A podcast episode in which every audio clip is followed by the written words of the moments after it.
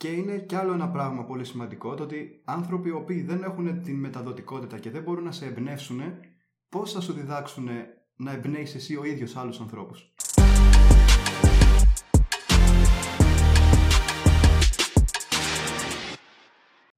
Γεια σας και καλώς ήρθατε σε ένα ακόμα Business Talks. Είμαι ο Χάρης και έχω μαζί μου τον Δημήτρη και τον Άλεξ. Καλησπέρα και από μένα. Καλησπέρα.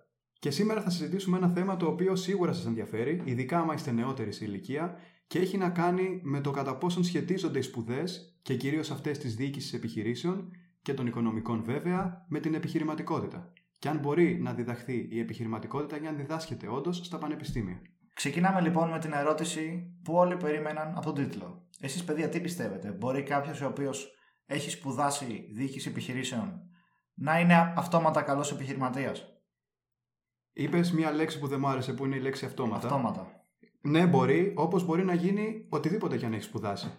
Σίγουρα μπορεί να βοηθήσει κάπως οι σπουδές στα οικονομικά, μπορεί να βοηθήσουν, αλλά δεν είναι απαραίτητο ότι εφόσον ξέρεις λίγα οικονομικά, έχεις παρακολουθήσει κάποια μαθήματα διοίκησης, ότι μπορεί να γίνεις και επιχειρηματίας. Ναι, η αλήθεια είναι ότι οι σπουδές σου δίνουν μια βάση, αλλά από εκεί και πέρα πρέπει εσύ να, να μάθεις πράγματα και να ψαχτείς. Ειδικά αν θες να γίνεις επιχειρηματίας. Έτσι και αλλιώς έχουμε και πολλά παραδείγματα και στο Business Review ανεβάζουμε συνέχεια τέτοιες ιστορίες όπου άνθρωποι που δεν είχαν ιδέα από τέτοιο αντικείμενο ούτε, που, ούτε είχαν σπουδάσει οικονομικά ούτε διοίκηση είχαν σπουδάσει και κατέληξαν να είναι εξαιρετικοί ε, επιχειρηματίες και επαγγελματίες στη δουλειά τους. Οπότε αυτό που πρέπει να κάνουμε είναι να κοιτάξουμε τι ήταν αυτό το οποίο έκανε τους ανθρώπους αυτούς να γίνουν επιχειρηματίες. Δεν ήταν κάποια τεχνική γνώση πάνω στα οικονομικά και τη διοίκηση, ήταν κάποια στοιχεία του χαρακτήρα τους, τα οποία τους οδήγησαν στο να κάνουν αυτό το οποίο είχαν σκεφτεί, την ιδέα που είχαν, να την κάνουν πράξη. Και μετά να την εξελίξουν και ουσιαστικά να φτιάξουν με αυτόν τον τρόπο την επιχείρησή τους. Έτσι κι αλλιώς, πολλοί επιτυχημένοι επιχειρηματίες συμφωνούν όλοι μεταξύ τους ότι η εμπειρία είναι αυτό που θα σε κάνει καλύτερο και το να κάνεις πολλά λάθη και λάθη κάνεις όταν προσπαθείς να κάνεις πράγματα και όχι όταν μόνο μένεις στο να διαβάζεις και στο να σκέφτεσαι. Οπότε οι πράξεις έχουν σημασία και εφόσον το λένε εκείνοι που έχουν καταφέρει και τι δεν έχουν καταφέρει, τότε και εμείς πρέπει να σκεφτούμε γιατί το λένε αυτό. Πρέπει να σκεφτούμε ότι μήπως είναι καλύτερο το να, ακόμα κι αν είμαι ανίδεος, να κάτσω να ξεκινήσω κάτι και να φάω τα μούτρα μου, δεν πειράζει παρά το να νομίζω πως τα ξέρω όλα επειδή έχω σπουδάσει κάτι παρόμοιο και να ξεκινήσω και τελικά να φάω τα μότρα μου και εκεί να πονέσει περισσότερο. Και ένα καλό παράδειγμα πάνω σε αυτό που είπες είναι ο Elon Musk, που είναι ένας από τους μεγαλύτερους επιχειρηματίες στον κόσμο. Είχε πει ότι δεν πρέπει να μπερδεύουμε τη μόρφωση με την εκπαίδευση και συγκεκριμένα πάνω στα μεταπτυχιακά, τα MBAs, είχε πει ότι ουσιαστικά είναι άχρηστα επειδή δεν μαθαίνουν στον κόσμο πώς να σκέφτονται και δεν τους μαθαίνουν καινοτομία ή πώς να δημιουργούν επιχειρήσεις. Είναι δηλαδή πιο μεχανικά τα πράγματα. Παρ' όλα αυτά στην αγορά εργασίας ακούγεται πάρα πολύ πως ένα MBA μπορεί να σου ανοίξει πάρα πολλές πόρτες. Ναι, ισχύει, αλλά το λένε από την πλευρά του υπαλλήλου. Μπορεί να σου ανοίξει πόρτες για να γίνεις ένας πολύ καλός υπάλληλος σε έναν άλλο επιχειρηματία. Να μην γίνεις ο ίδιος ο επιχειρηματίας που θα έχει την εταιρεία στην οποία θα δουλέψεις. Και είναι όντως αυτό το οποίο είπε και ο Μάσκ και συμφωνούμε ότι μέσα από αυτές τις σπουδές δεν σου μαθαίνουν αυτά τα απαραίτητα skills τα οποία χρειάζεται να έχεις για να είσαι ένας επιτυχημένος επιχειρηματίας. Σου μαθαίνουν δηλαδή στα πανεπιστήμια πώς να διοικείς, αλλά δεν σου μαθαίνουν πώς να ηγείσαι. Σου μαθαίνουν άλλα πράγματα, πιο τεχνικά, αλλά δεν σου μαθαίνουν το σωστό τρόπο σκέψης που πρέπει να έχεις, το πώς να επηρεάζεις την ομάδα σου, το πώς να είσαι ένας καλός ηγέτης στην ουσία, γιατί αυτό είναι το βασικότερο στοιχείο που έχει ένας επιχειρηματίας. Να μπορεί να εμπνεύσει τόσο αυτούς που δουλεύουν για αυτόν, όσο μετά και τους πελάτες για να αγοράσουν, το, να αγοράσουν το προϊόν ή τις υπηρεσίες του. Μαθήματα νοοτροπίας θα μπορούσε να υπάρχει ένα μάθημα και θα ήταν νομίζω δεν από το πιο χρήσιμο, αλλά ένα από τα πιο χρήσιμα που θα μπορούσε ένας νέος να πάρει με την προϋπόθεση και ο καθηγητής που θα το έκανε αυτό να μπορούσε να το διδάξει αυτό γιατί έχουμε και μεγάλο πρόβλημα σε αυτό το, στον τομέα. Ειδικά στην Ελλάδα. Δεν αρκεί μόνο το μάθημα να είναι καλό. Η θεματολογία του πρέπει και ο καθηγητής να έχει μεθοδικότητα και να μπορεί να εμπνεύσει και τους μαθητές του. Νομίζω πως αυτό πρέπει να ισχύει και σε όλο τον κόσμο, όχι μόνο στην Ελλάδα. Ναι, ο- ναι, ισχύει. Απλά επειδή εμείς έχουμε την εμπειρία της, των ελληνικών πανεπιστημίων και συγκεκριμένα της ελληνικής διοίκησης επιχειρήσεων, ε, δεν έχουμε και τα καλύτερα λόγια να πούμε για αυτό το κομμάτι. Δυστυχώς. Να υπάρχουν κάποιοι καλοί καθηγητές, αλλά η πλειοψηφία των καθηγητών δεν είναι οι κατάλληλοι για να σε προετοιμάσουν ώστε να μπεις στον στίβο της επιχειρηματικότητας και γενικότερα της οικονομικής ζωής και της επαγγελματικής ζωής. Και όταν λέμε πως πρέπει να έχεις εμπειρία για να είσαι καλός στο κομμάτι και ένας καθηγητής μπορεί να έχει επαγγελματική εμπειρία 20-25 χρόνια πριν, ε, βλέπετε πως υπάρχει ένα τεράστιο χάσμα μεταξύ το τι μπορεί να σου διδάξει, καθαρά εμπειρικά όμως, ένας άνθρωπος και το τι μπορείς να πάρεις από κάποιον που έχει να δουλέψει κανονικά 30 χρόνια ας πούμε. Και συνήθως υπάρχουν και άλλοι καθηγητές στο εξωτερικό οι οποίοι έχουν η ίδια επιχείρηση μαζί με το ακαδημαϊκό τους καθήκον ας πούμε. Οπότε καταλαβαίνετε και όλα την τεράστια διαφορά που μπορεί να υπάρχει σε έναν καθηγητή που δουλεύει με μια επιχείρηση και ταυτόχρονα διδάσκει και σε κάποιον ο οποίος έχει την δουλειά του καθηγητή πολλά χρόνια τώρα, σαν ένας δημόσιος υπάλληλος και ουσιαστικά δεν τον ενδιαφέρει τι γίνεται γύρω από το κομμάτι αυτό. Στην ουσία χάνει την επαφή, ενώ κάποιος ο οποίος παράλληλα έχει δική του επιχείρηση, δουλεύει σε μια επιχείρηση, είναι μέσα στα πράγματα. Και βλέπει και την εξέλιξη, βλέπει πώς πηγαίνουν τα πράγματα σε αυτό το χώρο και φυσικά συνεχώς αποκτάει και ο ίδιος νέες εμπειρίες και νέες δεξιότητες. Τις οποίες μετά μπορεί να τις μεταδώσει πιο εύκολα στους φοιτητές του. Και είναι κι άλλο ένα πράγμα πολύ σημαντικό, το ότι άνθρωποι οι οποίοι δεν έχουν την μεταδοτικότητα και δεν μπορούν να σε εμπνεύσουν, πώς θα σου διδάξουν να εμπνέεις εσύ ο ίδιος άλλους ανθρώπους; Που είναι κάτι πολύ σημαντικό, όπως είπαμε, το να είσαι ηγέτης και να εμπνέεις στο να είσαι επιχειρηματίας. Ίσως επειδή αυτοί δεν, δεν θέλουν να σου διδάξουν το συγκεκριμένο κομμάτι. Θέλουν να σου διδάξουν π.χ. πώς να γίνεις κανένας καλός λογιστής, ας πούμε. Μαθήματα λογιστική έχουμε πάρα πολλά. Δεν χρειάζεται ιδιαίτερη έμπνευση για κάποιον που θέλει να γίνει λογιστής, απλά να παρακολουθεί τα μαθήματα να ξέρει τι να κάνει. Να ξέρει να κάνει σωστά τις εγγραφές, τους κωδικούς κτλ. Παρ' όλα αυτά, εμείς είχαμε μια καθηγήτρια στη λογιστική, η οποία παράλληλα με το μάθημα της λογιστικής προσπαθούσε να εμπνεύσει κιόλας και να μας παρακινήσει να κάνουμε άλλα πράγματα. Γι' αυτό είναι καθαρά θέμα ανθρώπου. Αλλά επειδή έθιξε το θέμα με τις πολλές λογιστικές, αυτό είναι μια μεγάλη αλήθεια. Περνάς διοίκηση επιχειρήσεων και μπορεί να έχεις και 7 και 8 μαθήματα λογιστικής, σαν να σε προετοιμάζουν να γίνεις λογιστής. Που στην ουσία δεν είναι αυτή η δική σου δουλειά, γιατί στην εταιρεία άλλος αναλαμβάνει τα λογιστικά. Okay, οπωσδήποτε πρέπει να έχεις κάποιες βασικές γνώσεις, δηλαδή να κοιτάς τους ισολογισμούς και να καταλαβαίνεις τι γίνεται. Αλλά δεν νομίζω ότι χρειάζεται τόσο πολλά μαθήματα λογιστικής για να το καταλάβεις αυτό. Εγώ ακόμα και αυτό το δίνω. Λέω εντάξει, okay, λογιστική, λογιστική, HR, HR, όλα τα μαθήματα που κάνουμε, έστω και σε ένα τμήμα μικρό της επιχείρησης, τουλάχιστον μιας πολυεθνικής, γιατί όχι κάθε επιχείρησης, μπορεί να τα συναντήσει κανείς. Αλλά τα κάνουμε τόσο τμηματικά και τόσο ξεχωριστά, που δεν έχει έρθει ένας ρε παιδί μου να μας πει: Παιδιά, όλα αυτά που έχετε κάνει τέσσερα χρόνια τώρα, έτσι ενώνονται οι τελείες και αυτό είναι το αποτέλεσμα που βγαίνει στο τέλος. Νομίζω αν κάποιος μας το έδειχνε κάπως έτσι, να το καταλάβαιναν και όλα τα παιδιά, ας πούμε, πολύ καλύτερα. Γιατί κάνουμε ξεχωριστά μαθήματα τόσα πολλά και δεν έχει σκεφτεί κανείς ουσιαστικά πώς αυτά τα πράγματα ενώνονται και δουλεύουν όλα ταυτόχρονα μέσα σε έναν οργανισμό για να μπορεί ο οργανισμός αυτός να, δουλε... να, να επιβιώνει. Αν καταλαβαίνω καλά αυτό που λες είναι ότι δεν υπάρχει σύνδεση μεταξύ των μαθημάτων και τα προγράμματα σπουδών είναι λίγο μπερδεμένα σε σχέση με τα μαθήματα. Μπορείς να το πεις Ναι, μπερδεμένα. δεν έχουν μια σειρά. Ναι, ναι. Αλλά αυτό δείχνει και κάτι άλλο. Το ότι αν ένας φοιτητής δεν έχει ο ίδιος εμπειρία ε, δουλεύοντας σε μια επιχείρηση, δεν μπορεί να αντιληφθεί το ίδιο τα μαθήματα τα οποία κάνει. Πώς αυτά δηλαδή εφαρμόζονται στην πράξη. Οπότε σίγουρα θα βοηθούσε παράλληλα με τις σπουδές κάποιος να κάνει κάτι σαν πρακτική ή να είναι στην αρχή ένα κομμάτι της πρακτικής των σπουδών. Εντάξει, ξέρω αυτό είναι λίγο δύσκολο να γίνει. Αλλά και εμείς από τη στιγμή που ασχοληθήκαμε και με το business review και με άλλα project που έχουμε, αρχίσαμε να καταλαβαίνουμε περισσότερο πού μπορούν να εφαρμοστούν αυτά τα μαθήματα που κάναμε στη σχολή.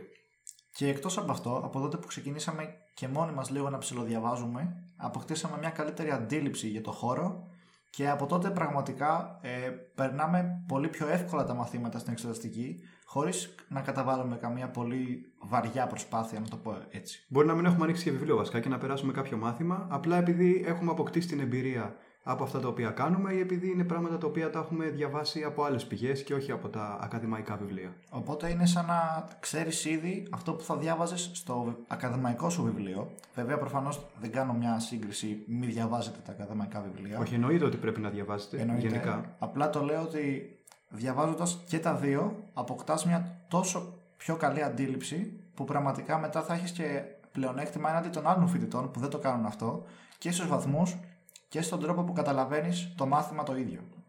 Ναι, και το βασικότερο κομμάτι βέβαια είναι το να έχεις δουλέψει ή να έχεις με κάποιο τρόπο μια εμπειρία για το πώς λειτουργεί ο χώρος. Γιατί τότε και κάποια πράγματα τα ξέρεις όπως είπαμε χωρίς να χρειαστεί να τα διαβάσεις και άμα χρειαστεί να τα διαβάσεις τότε τα καταλαβαίνεις καλύτερα και καταλαβαίνεις καλύτερα και που εφαρμόζονται.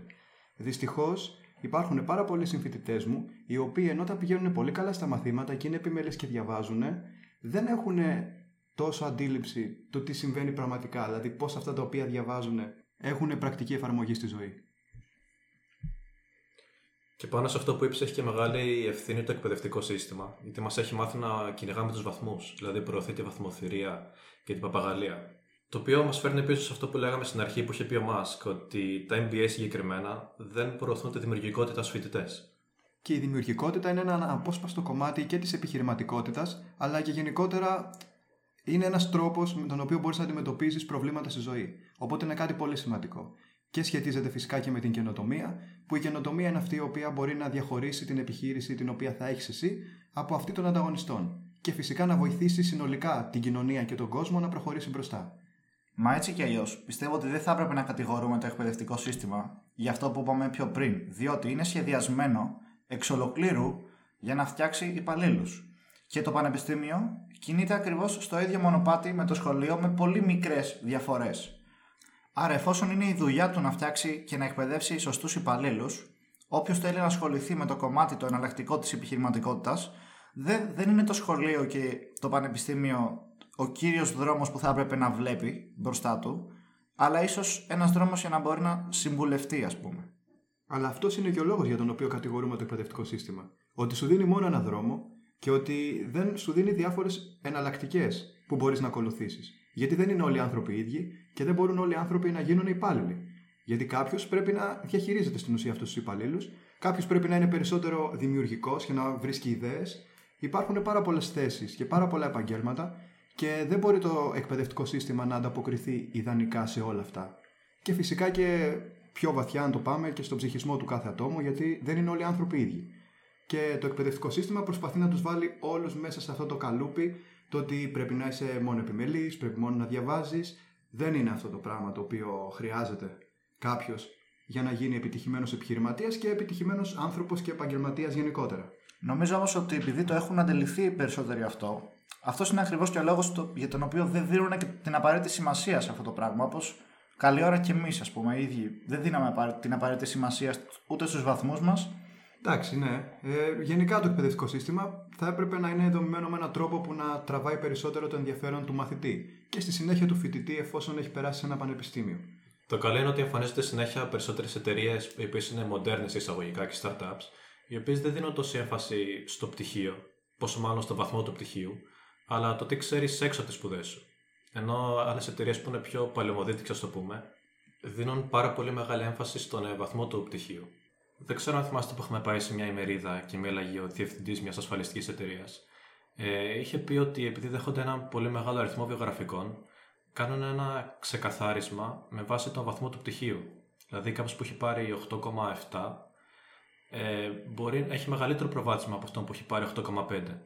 Παρόλο που αυτός που έχει πάρει 8,5 μπορεί να ξέρει πολύ περισσότερα πράγματα και να είναι πιο ικανός. Απλά δυστυχώς με τον τρόπο πρόσληψης αυτών δεν μπορεί και ο άλλος να ξέρει ότι αυτός που έχει πάρει 8,5 μπορεί να έχει, ξέρω εγώ, μπορεί να είναι 10 φορές καλύτερος από τον, από τον άλλον. Και βέβαια, όταν είναι τόσο μικρές οι διαφορές, δεν μπορείς να ξέρεις και τους λόγους που αυτός που πήρε 8,5 πήρε 8,5 και όχι 8,7. Μπορεί σε μια εξεταστική να περνούσε μια δύσκολη περίοδο και να μην είχε αποδώσει το ίδιο καλά σε 2-3 μαθήματα. Ε, ή μπορεί να είχε κάποια συγκεκριμένη κόντρα με τον καθηγητή και να μην είχε διαβάσει πολύ. Γι' αυτό ο βαθμός δεν λέει πάντα την αλήθεια. Βέβαια, να πούμε ότι εντάξει, ο βαθμός μπορεί να πει κάποια πράγματα για την προσωπικότητα του άλλου. Δηλαδή, κάποιος ο οποίος έχει πολύ υψηλούς βαθμούς, όντως δείχνει ότι είναι επιμελής στη ζωή του, δείχνει ότι έχει μια συνέπεια και ότι μπορεί να μένει προσιλωμένος στο στόχο. Αυτά είναι σίγουρα στοιχεία τα οποία θέλει κάποιος από τον υπάλληλό του, αλλά δεν είναι τα μόνα. Και σίγουρα δεν είναι τα μόνα στοιχεία που χρειάζεται να έχει κάποιος ώστε να γίνει ένας καλός επιχειρηματίας. Είναι περισσότερο στοιχεία του να γίνεις υπάλληλος δηλαδή. Ε, σίγουρα είναι καλό αυτό, αλλά είναι αυτό που είπατε κι εσείς, ότι δεν μπορεί να δείχνει ε, ο βαθμός της γνώσης που έχει κάποιος και εκτός του πανεπιστημίου, αλλά και εντός αυτού. Και σίγουρα μέσα από τους βαθμούς δεν μπορεί να καταλάβει κάποιος το πόσο δημιουργικός είσαι ε, και το πόσο καινοτόμος. Γιατί αυτοί οι βαθμοί ανταποκρίνονται σε κάποιες συγκεκριμένες γνώσεις, τις οποίες τις έμαθες, εξετάστηκες αυτές και πέρασες. Επομένως, είναι ένα πτυχίο το οποίο δεν ανταποκρίνεται στο τι πραγματικά μπορείς να κάνεις στη ζωή σου και σχετίζεται με το πρόγραμμα σπουδών το οποίο όπως είπαμε δεν προωθεί ακριβώς την επιχειρηματικότητα, αλλά προωθεί περισσότερο το να είσαι υπάλληλος. Οπότε νομίζω και μέσα από όλα αυτά που είπαμε πως εν μέρει συμφωνούμε ότι η επιχειρηματικότητα δεν μπορεί να διδαχθεί άμεσα, σαν να λέμε ότι πάω και θα διδαχτώ μια επιστήμη. Ε, μπορεί να διδαχθεί μόνο εμπειρικά, με πράξη, με πολύ πολύ πολύ αποτυχία και με καθοδήγηση από κάποιον ο οποίος έχει καταφέρει αυτό που θέλεις να κάνεις και εσύ. Ο συνδυασμός όλων αυτών των πραγμάτων μπορεί να κάνει κάποιον ο οποίος δεν έχει σπουδάσει ποτέ στη ζωή του διοίκηση επιχειρήσεων να γίνει ένας πολύ καλός και επιτυχημένος επιχειρηματίας. Και να προσθέσω και κάτι τελευταίο που θέλω, ότι προφανώς μιλάμε για αυτό το κομμάτι επειδή είναι έτσι το επεισόδιο, αλλά προφανώς δεν είναι η επιχειρηματικότητα για όλους. Το να είσαι ένας πολύ, πολύ καλός υπάλληλος δεν είναι τίποτα κακό. Εννοείται αυτό. Και είναι και πάρα πολύ χρήσιμο να υπάρχουν και καλοί υπάλληλοι και καλοί διευθυντές και καλοί προμηθευτές, γιατί μια εταιρεία τα χρειάζεται όλα αυτά. Και φυσικά, αν μιλήσουμε για το σύνολο της κοινωνίας, να υπάρχουν και καλοί δάσκαλοι και καλοί καλλιτέχνες και καλοί αγρότες. Τίποτα δεν είναι κακό και δεν είναι υποχρεωτικό ότι όλοι πρέπει να ακολουθήσουν ένα συγκεκριμένο δρόμο. Και αυτό νομίζω το αναφέραμε και πριν που λέγαμε για το εκπαιδευτικό σύστημα, ότι δεν είναι όλοι ίδιοι και ότι θα πρέπει να, προσα... να προσαρμόσει στο να δείχνει διάφορες εναλλακτικές επιλογές. Αλλά για να επιστρέψουμε στο αρχικό μας θέμα, θέλω να θέσω για ένα ερώτημα που έχει να κάνει με το τμήμα διοίκησης επιχειρήσεων. Ε, κατά πόσον θα μπορούσε να προωθήσει περισσότερο τη δημιουργικότητα και να μπορέσει να δώσει περισσότερες πρακτικές εμπειρίες στους φοιτητές του. Νομίζω ένα πράγμα που θα μπορούσε να κάνει πιο πολύ το πανεπιστήμιο, το οποίο μέχρι στιγμής το έχουμε κάνει σε πολύ μικρό βαθμό, είναι μέσα στη τάξη να κάνουμε περισσότερα case studies. Δηλαδή να συζητάμε για μελέτες περίπτωσης εταιριών, πραγματικών προβλημάτων που έχουν αντιμετωπίσει. Που, ναι, που έχουν αντιμετωπίσει και μέσα στη τάξη να συζητάμε τι θα κάνουμε στη θέση τους, πώς θα τα λύναμε. Νομίζω έτσι ε, προωθείται περισσότερη δημιουργικότητα αντί ο καθηγητής να κάνει ανάγνωση διαφάνειες και μετά στο τέλος να μας λέει διαβάστε αυτά τα πέντε κεφάλαια. Και γενικά να υπάρχει ένα ερώτημα το οποίο θα πρέπει να κάτσεις και να σκεφτείς εκείνη τη στιγμή. Η αλήθεια είναι ότι όταν το μυαλό βρίσκεται σε κατάσταση αναζήτησης ενός ερωτήματος, γίνεται αυτόματα πιο δημιουργικό και να πω κιόλας σε αυτό που είπες, Άλεξ, ότι αυτό το πράγμα το κάνουν πολλά πανεπιστήμια στο εξωτερικό. Δηλαδή δίνουν τεράστια έμφαση στα case studies και περιμένουν την γνώμη των φοιτητών για το πώς θα είχε επιλύσει ο κάθε ένας από αυτούς ξεχωριστά το πρόβλημα της εταιρείας. Και αυτό είναι ωραίο γιατί μπορεί ένας φοιτητής να ακούσει πάρα πολλές διαφορετικές ιδέες και να πάρει και ιδέες ο ίδιος και με αυτόν τον τρόπο να μάθει και να λέει τη δική του γνώμη σε περισσότερο κόσμο, αλλά και να δέχεται τη γνώμη του άλλου. Κάτι το οποίο επίσης είναι πολύ σημαντικό στο να είσαι και καλός άνθρωπος και καλός επιχειρηματίας.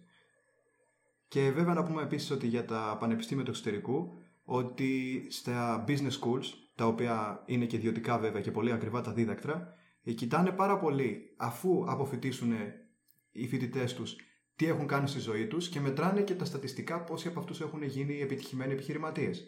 Άρα αυτό σημαίνει ότι δίνουν βάση στο να γίνουν οι φοιτητές τους μετά επιχειρηματίες. Και δεν είναι τυχαίο ότι πάρα πολλοί αποφασίζουν και στέλνουν τα παιδιά τους εκεί πέρα και ότι μετά αυτά όντως καταφέρουν να κάνουν κάποια πράγματα. Επειδή αναφέρθηκες και σε επιτυχημένους απόφοιτου, καθώς και σε στατιστικά που κρατάνε τα πανεπιστήμια, έχουμε μια έρευνα μαζί μας η οποία αναφέρει το τι έχουν σπουδάσει οι 100 πλουσιότεροι άνθρωποι στον κόσμο και θα μας πει γι' αυτό ο Άλεξ τώρα. Σύμφωνα με αυτή την έρευνα, λοιπόν, ε, από τους 100 πλουσιότερους ανθρώπους, οι 75 είχαν πτυχίο και από αυτούς 75, οι 22 ήταν από σπουδές μηχανικής, οι 16 διοίκηση επιχειρήσεων και οι 11 από χρηματοοικονομικά και οικονομικά. Εδώ έχουμε δύο πολύ ενδιαφέροντα στοιχεία. Το ένα ότι 25 από τους πλουσιότερους ανθρώπους στον κόσμο δεν έχουν πάρει πτυχίο Και το άλλο ότι οι σχολές διοίκησης και οικονομίας δεν είναι στην πρώτη θέση, αλλά στην πρώτη θέση είναι αυτές της μηχανικής. Και μπορούμε να το δούμε και ανάποδα. Ουσιαστικά είναι αυτό που λέμε από την αρχή του επεισοδίου, ότι δεν είναι απαραίτητο κάποιος για να είναι επιτυχημένος επιχειρηματίας να έχει σπουδάσει διοίκηση,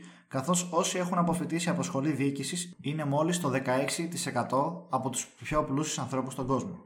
Και νομίζω ότι αυτό μπορεί να ερμηνευθεί με το γεγονός ότι όσοι έχουν τελειώσει κάποια σχολή μηχανικής είναι περισσότερο πρακτικοί και περισσότερο δημιουργικοί στο να λύνουν προβλήματα δημιουργώντας κάτι καινούριο. Και είπαμε ότι η δημιουργικότητα και η καινοτομία είναι δύο πολύ σημαντικά πράγματα στο να πετύχεις στον επιχειρηματικό κλάδο. Άρα, ίσως εκεί είναι που υστερούν οι σχολές διοίκησης και οι σχολές οικονομίας στο να παράξουν επιχειρηματίες και επιτυχημένους ανθρώπους. Γιατί όταν οι υπόλοιποι λύνουν πρακτικά προβλήματα, εμείς έχουμε κάτι θεωρητικά μαθήματα, κάποια από τα οποία δεν καταλαβαίνω καν τι θέση έχουν στο πρόγραμμα σπουδών. Γιατί κάποια έχουν μέσα κάποιες θεωρίες οι οποίες εδώ και αρκετά χρόνια έχουν ξεπεραστεί και δεν υπάρχουν στο σύγχρονο επιχειρηματικό κλάδο. Μόνο και μόνο αν αναλογιστούμε το ότι κάποια από τα βιβλία μας είναι γραμμένα προδεκαετίας και ο κόσμος αλλάζει τόσο γρήγορα που είναι αδύνατον από εκείνο το βιβλίο να πάρεις ό,τι θα μπορούσες να πάρεις από το ίδιο βιβλίο σήμερα. Και βέβαια, για τις επιχειρήσεις πρέπει να είσαι μπροστά, πρέπει να κοιτάς το μέλλον, όχι να αναλώνεσαι με θεωρίες που έχουν γραφτεί πριν από 30 και 40 χρόνια. Κάτι που ίσως θα ήταν καλό θα είναι εταιρείες όπως η Google για παράδειγμα και κάθε Google να έχουν μια συμβολή στη διαμόρφωση του προγράμματος σπουδών ενός πανεπιστημίου. Γιατί ξέρουν 100% τι επικρατεί στην αγορά και ίσως τι πρόκειται να επικρατήσει, και αν συμβάλλουν να προσθεθούν δύο έστω και τρία μαθήματα, θα βελτιωθεί κατά πολύ το επίπεδο των σπουδών μας. Ανοίγεις τώρα ένα μεγάλο θέμα. Βέβαια, εντάξει, είναι καλό που είπες για δύο και τρία μαθήματα, γιατί άμα αναλάμβαναν πλήρως ε, μεγάλα μονοπόλια τη διαμόρφωση προγραμμάτων σπουδών, θα είχαμε ένα μεγάλο ηθικό πρόβλημα στο κατά πόσον πρέπει να γίνεται αυτό το πράγμα. Και βέβαια πάλι έχουμε μια διαμόρφωση του προγράμματος σπουδών στο να είσαι ένας καλός υπάλληλος για αυτές και για κάποιες άλλες εταιρείες και όχι να είσαι εσύ ο ίδιος επιχειρηματίας. Γιατί όπως είπαμε, για να γίνεις επιχειρηματίας πρέπει να έχεις καλλιεργήσει κάποια συγκεκριμένα χαρακτηριστικά. Όπως είπαμε και πριν, είναι η δημιουργικότητα ένα από αυτά, το να μπορείς να θέτεις σωστούς στόχους και να επιμένεις σε αυτούς. Δεν ξέρω τι άλλο, πείτε κι εσείς κάποια πράγματα. Το να είσαι αυθεντικός, το να είσαι πάντα συνεπής, το να προσπαθείς να βελτιώνεσαι συνέχεια.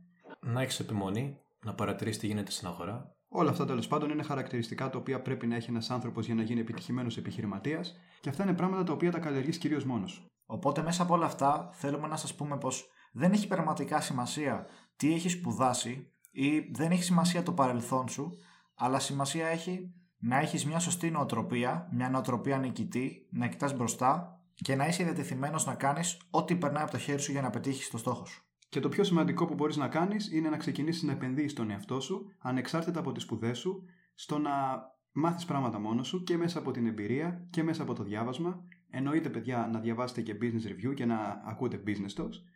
Οπότε, αν τα κάνεις όλα αυτά, σίγουρα έχεις περισσότερες πιθανότητες να γίνεις κι εσύ ένας επιτυχημένος επιχειρηματίας, ανεξάρτητα με το τι σπουδάζεις. Βέβαια, εντάξει, άμα σπουδάζεις και δείξεις επιχειρήσεων, μπορείς να πάρεις κάποιες επιπλέον βάσεις, αλλά αυτές δεν είναι προαπαιτούμενο για να καταφέρεις πράγματα στη ζωή σου. Οπότε αυτά από εμάς. Ελπίζαμε να σας άρεσε αυτό το επεισόδιο και μέχρι το επόμενο επεισόδιο ελπίζουμε να είστε όλοι καλά και μην ξεχνάτε να κυνηγάτε τα όνειρά σας.